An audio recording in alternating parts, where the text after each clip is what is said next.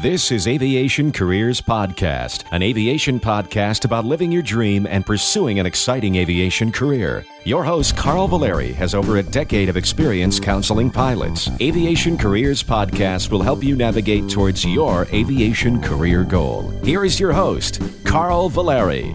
Welcome to the inspirational, informational, and transparent Aviation Careers Podcast. Thank you for listening, and thank you for all those who reached out to me during this trying time. You know, I had a wonderful trip with an amazing overnight at a resort on the beach in San Juan, Puerto Rico. It was a nice little diversion from the things that have been going on in the past few weeks. Unfortunately, as you might be able to hear in my voice, I became a little sick towards the end of the trip, and I actually had to call in sick for my next trip that started only a day off. So what happens when you call in sick at an airline? Well, before we start talking about that, a few quick announcements. First of all, the Aerospace Scholarships Guide, available online, has the new update. It's the May 29th, 2018 update. The June update will be coming shortly. Remember, if you purchased it at Amazon, you get 1 free year of the Aerospace Scholarships Guide online with proof of your receipt, your online receipt from the Amazon store. If you use it, the iBook store automatically updates the scholarships guide through the 2018 edition, and then when we come to the 2019 edition, it does the same thing. Anyway, that's available. There's a couple new scholarships in there, so go check them out if you already signed up. If not, it's only $10, and you get 1 year access to the guide. You know, since they're still, we're still months behind on the questions, and we're thinking of adding a few episodes throughout the week until we're caught up. As a matter of fact, let's see. I think we're on February, March. I can't remember. But anyway, we're a few months behind on questions. If your question is specific or you need individual assistance, you can always sign up for career coaching, a career coaching session at aviationcareerspodcast.com/coaching. Check out the video if that's something you're interested in. It's only $75 an hour. And of course, you can set up your first lesson on there. It goes through a whole course on how to prepare for your first coaching lesson. If that's you that needs some career counseling to move forward with your career, or to make a choice as to whether this is a good career change for you, whether it's in flying or as a mechanic, a flight attendant, etc. So anyway, let's move on with the episode, and we're going to make this a short episode. As you can tell, I'm lost a little bit of my voice, and I have had to wait a whole week before I can actually record one of these. So getting back to my question before, what happens when you call in sick at an airline? Because obviously, I couldn't go to work. I was really sick, and I hate being sick. I'd rather be out flying, but I'm finding as I get older, I used to only get sick once a year. Now I'm getting sick twice a year. That happens, I guess, after you hit 50 or something. That if you got to call in sick, you got to call in sick. Don't go to work if you're sick, because there's a lot of issues, especially if you have, an upper respiratory or you have problems with clearing your ears. You can actually make it worse. But this is what what happens at an airline. Remember that if you call in sick, someone has to take your place to do those flights. So if you know you're sick, the best thing to do is, if it's well in advance. I knew I was sick like 2 days in advance, but I was hoping I'd get better. So I didn't get better. So I said, okay, that's it. The night before, I give them well over 12 hours notice to get someone else in there. Most airlines have about a 2 to 3 hour call out to bring in a reserve. Normally what happens when you call in sick on the operational side of things, they'll actually take that trip and usually put it into what's called an open time bucket. And that goes out there and is out on the internet, where you can actually pick that up. If you're, say, a line holder, or somebody has a regular schedule and you've got 4 days off, say my trip was a 4-day trip, you can go ahead and schedule that. You can go right ahead and pick up that trip and make some extra money. Also, if nobody picks that up, what they do is they leave it out there till sometimes 3-4 hours before, sometimes less, depending on the airline, etc. And then they give it to a reserve.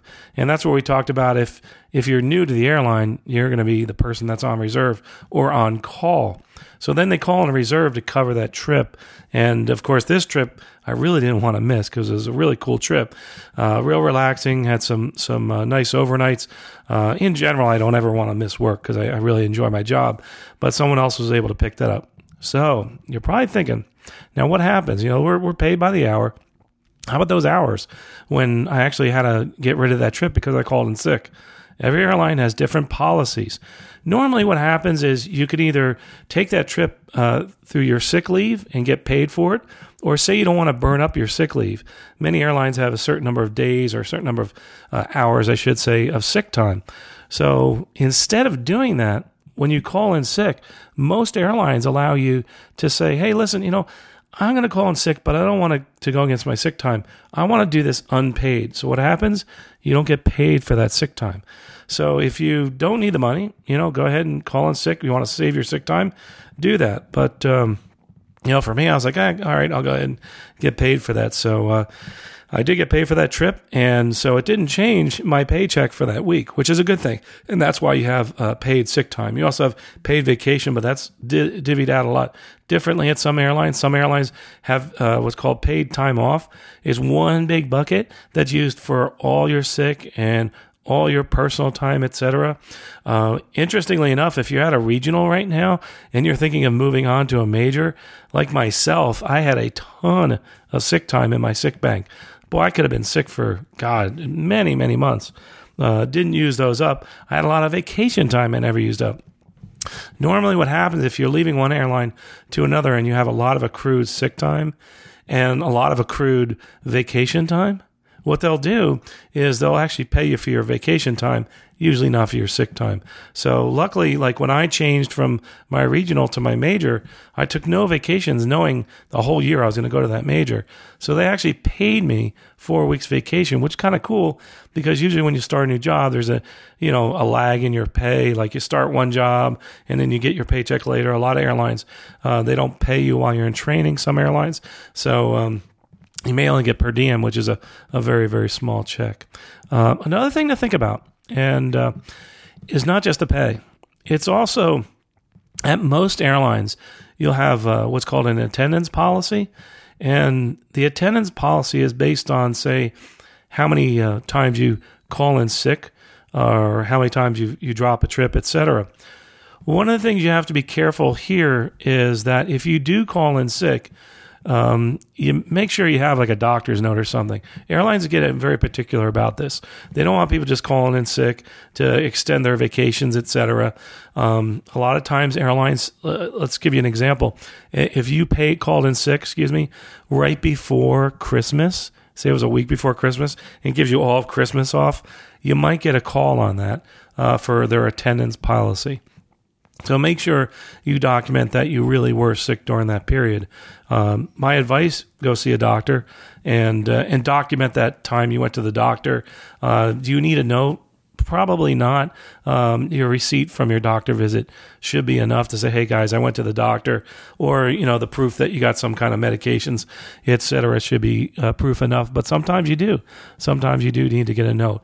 I know that this sounds like you're in high school again, but yeah, airlines, one of the things about the airlines is their dependability is very important amongst their employees. And they do go after people that are abusing the policy as far as sick policies are concerned. This actually is a source of contention amongst a lot of the people in the work groups, et cetera, because of the fact that, you know, you could legitimately be really sick and be called into the office saying, hey, you know, what's going on here? Usually it just takes a note. So for instance, say you're sick 4 times in a row. If you had some, a accident or something, you got really sick, you got the flu, you're put in the hospital, all you got to do is prove that. It's not that big of a deal, but just a little bit different than most jobs.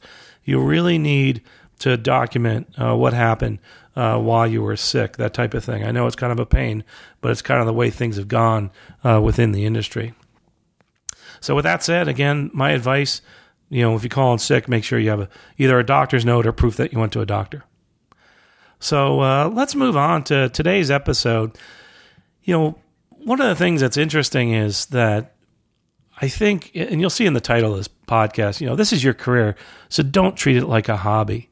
When you realize that, I know aviation's fun, and I know it probably started off as something like a hobby, an avocation or whatever, but once you realize that this is your career, this is your profession, once you put that in your head, you're going to start making money. Because a lot of people that don't make money in this are the people that don't treat themselves as professionals.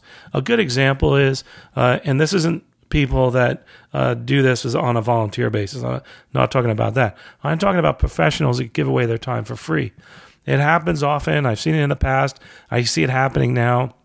People will go and get a job and they'll say, hey, just pay me $1 a month and I'll fly. I want to fly that jet, etc. We don't see that happening as much now because, you know, there's a little bit of a shortage of pilots in general.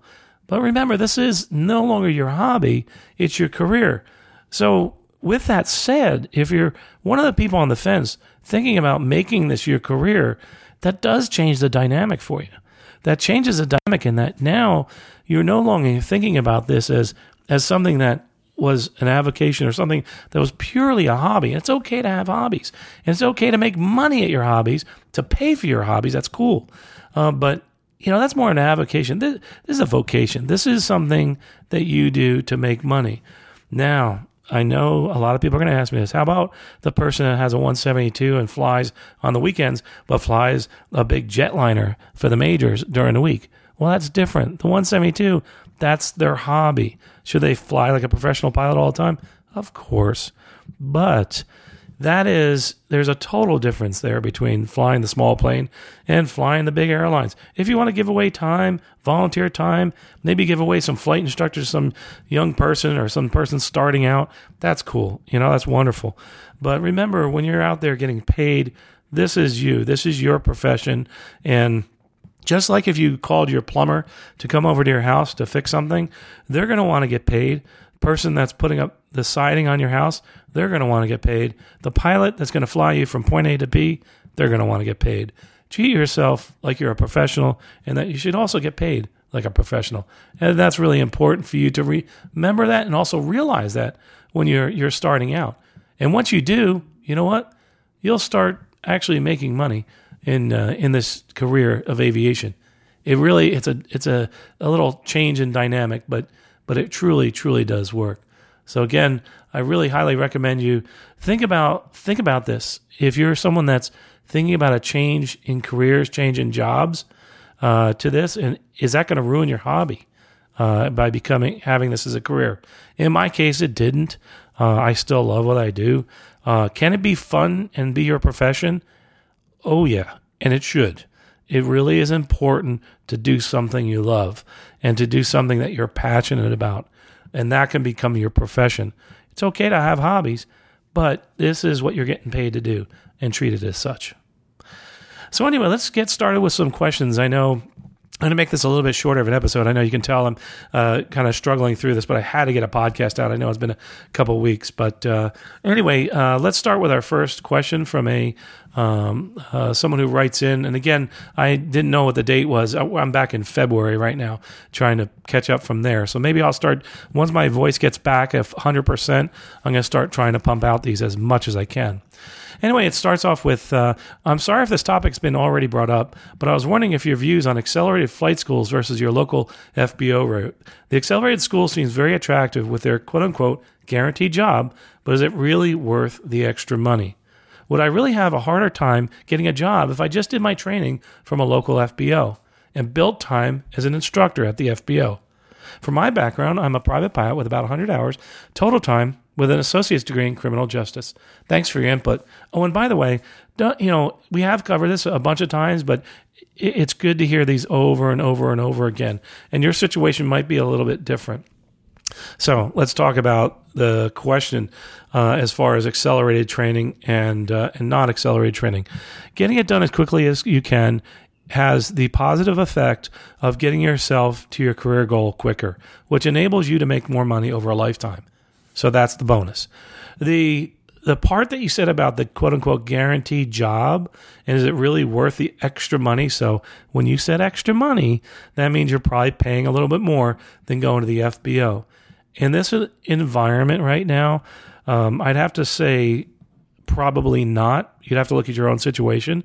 But if you have a good network and you are in an area that has many different flight schools and is in a good market, it all depends on where you are, it may be best to just not worry about the quote-unquote guaranteed job.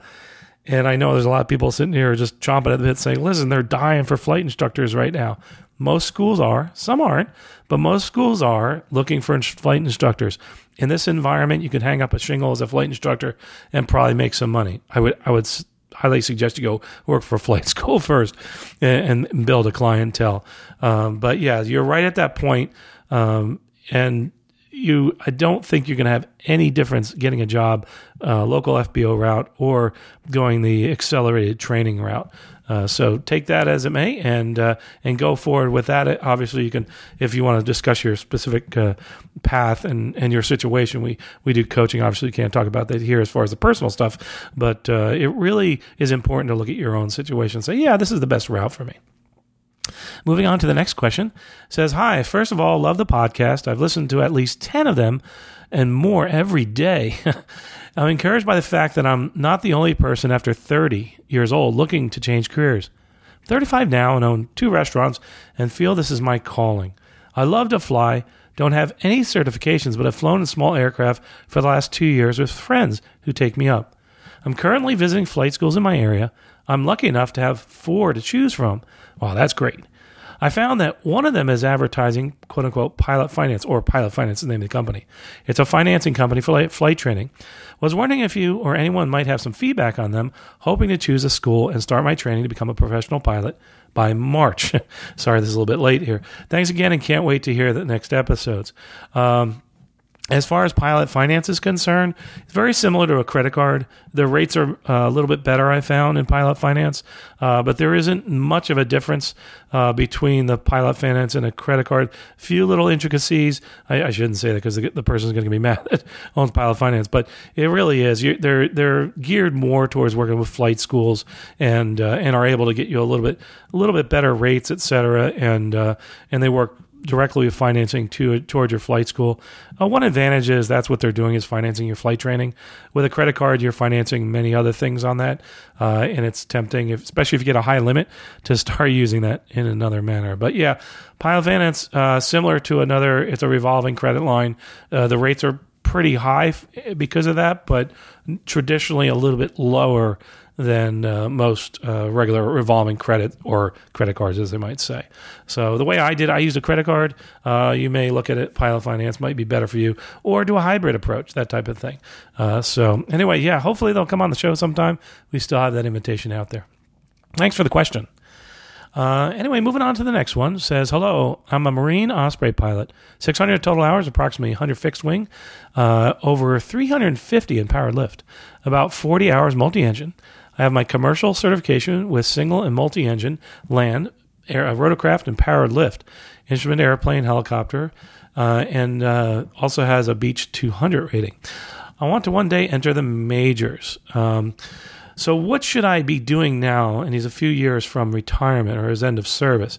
Should I pay a school $6,000 to get my ATP? Should I be building my fixed wing PIC on the weekends? Should I spend some big money and start getting lots of multi-engine time? Should I just wait and use the RTP program? And since I don't know the right answers, what I do to move forward is volunteer for all extra flights I possibly can with my squadron.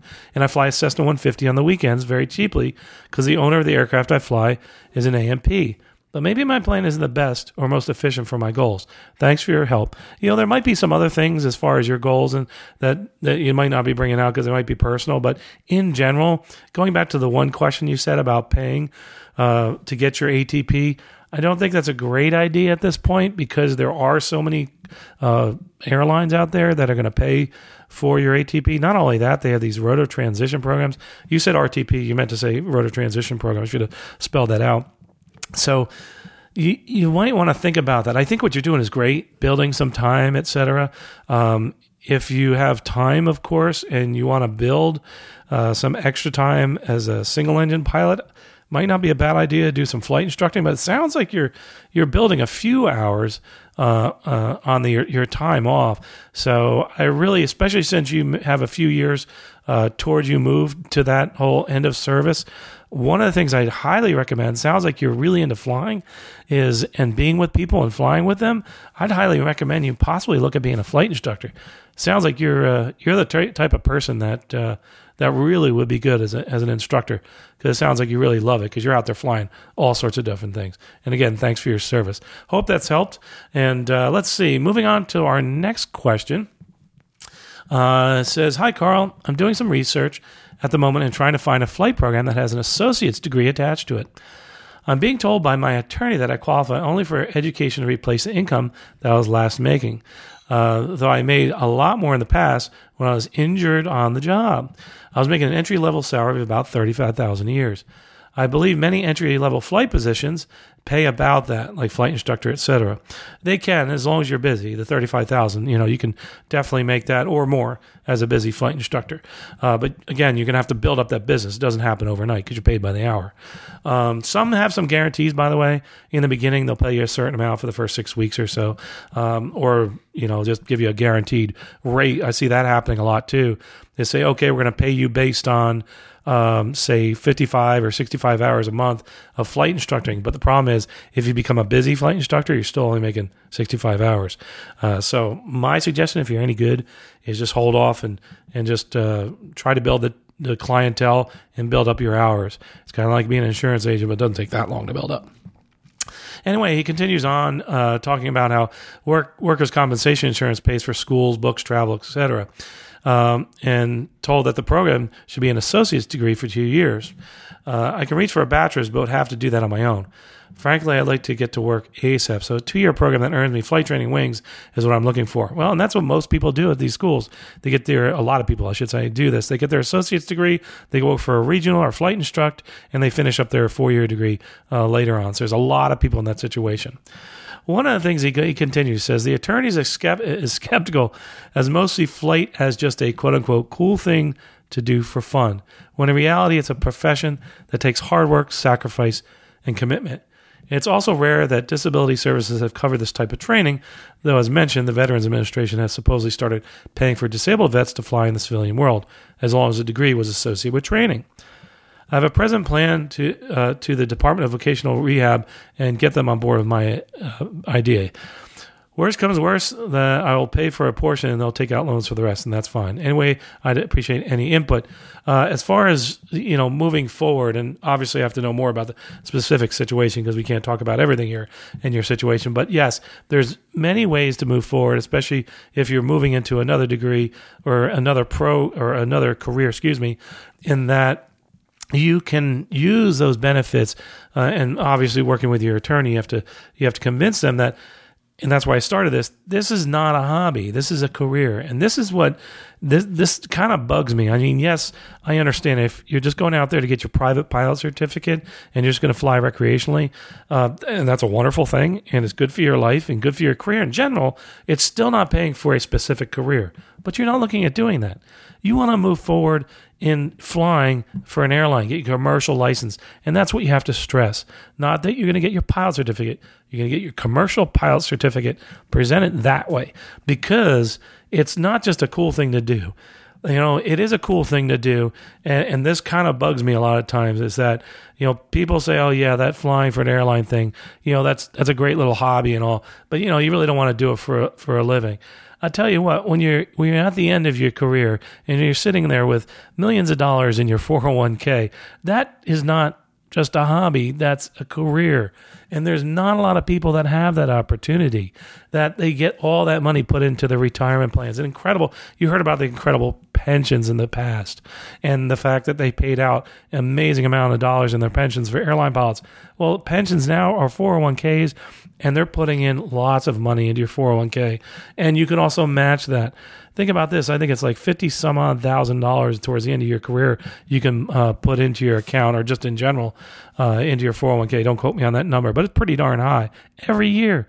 Imagine what that'll be after 30 years of a career and saving that kind of money. And that's why I tell people, is that I know we all complain about, man, we always want to make more money and stuff like that, but it is a terrific career, and you will have a great retirement. And I know And this is another comment I get from a lot of people that aren't airline pilots. And a lot of people tell me this. They say they like the fact that I don't talk about my 401k and all that, because that's what most airline pilots talk about, right? Well, when I'm out there flying general aviation, I'm not going to talk about that stuff. I want to talk about airplanes. And the reason I think that you're hearing that feedback is, and I talk about that a lot here on the show as far as your retirement plans are concerned, is the fact that when you're given much, you have a lot of responsibility. Also, there's pluses and minuses to having some money in the bank, that type of thing.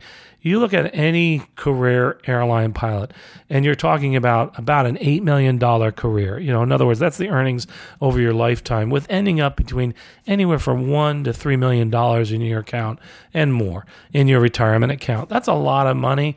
That's actually a really good living in retirement, and that's what you need to really retire comfortably to replace your income as an airline pilot, as a major airline pilot.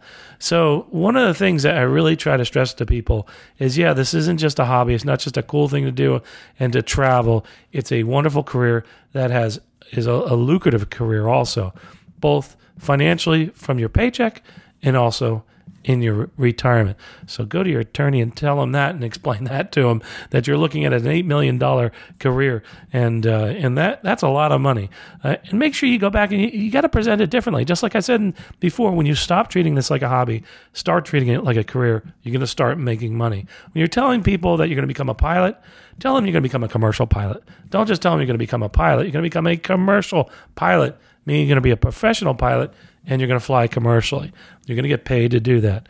And by the way, for those listening that like to just listen to this and are hobbyists, I believe you're a professional pilot also. You treat it professionally.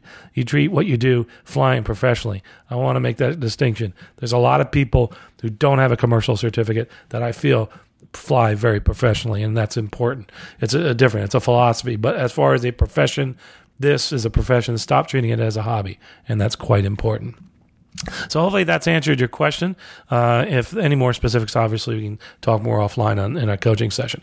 Moving on, last question says, good day, I'm having trouble financing flight school.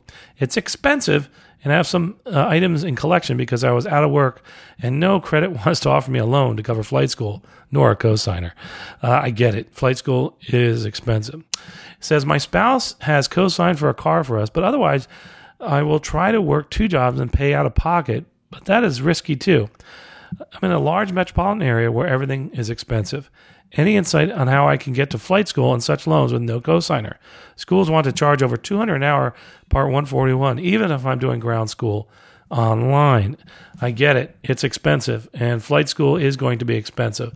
And many times the ones that you go to that are accelerated are going to be even more expensive, because there is value in getting your ratings quickly. And they know that. There's value, like we talked about before, accelerated flight schools. There's value in getting your ratings quickly, because then you start making money as a pilot. It adds many more years to your retirement and to your financial plan in the future. I do have one suggestion, though. There is a book out there, and I highly recommend it to people that have had any type of struggles in the past with finances. Believe me, I've been there. I've gone through getting myself into $500,000 in the hole and had to crawl out of that. That took a long time to get out of that one, and it took a huge change in lifestyle to do that. I had to live at home with parents for a while. I had to pay all those big loans off and start it over again. And one of the people that I think is really good at jump-starting and restarting your financial life is this guy, Dave Ramsey. And he's got a book out there called The Total Money Makeover. And there's a thing called The Total Money Makeover Workbook. I put a link to that. He has all these different courses out there, has a radio show. Great guy as far as motivating you to change your direction and change your path so that you can get out of debt and start making money and saving money so you can move forward in your life and your career. And that's what you want to do. But that would be one of the things I'd say, because a little bit of change every day in your financial life will make a huge difference. Hope that helps. Well, just like in anything in aviation or any part of life, it starts off with just one step towards your goal, whether it's in your financial life, which you're talking about, or whether it's in moving forward in your career to build your hours, to get your ratings, and to move forward in what it is you want to do as a career. The way you do that is very simple. You take action right now. When you turn off this podcast, I want you to actually go out there and do something. Do something right now that'll actually help you move forward in your career. It might be buying that book that I talked about. I have links in the show notes. It might be looking at your iPhone right now while you're listening to this and clicking on some of the things I talked about and clicking on the websites. Might be looking at the financial aspect of it and seeing if there's other avenues for that financing. There might be out there. But the most important thing I want you to do is I want you to do something right now. I want you to do something today, whether it's writing down a note saying, I'm going to do this when I get home. You know, if you're in your car, wait till you pull over.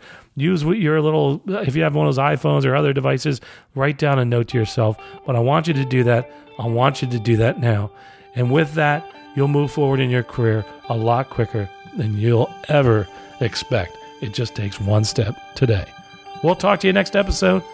Safe flying. You have been listening to Aviation Careers Podcast, an aviation podcast about living your dream and pursuing an exciting aviation career.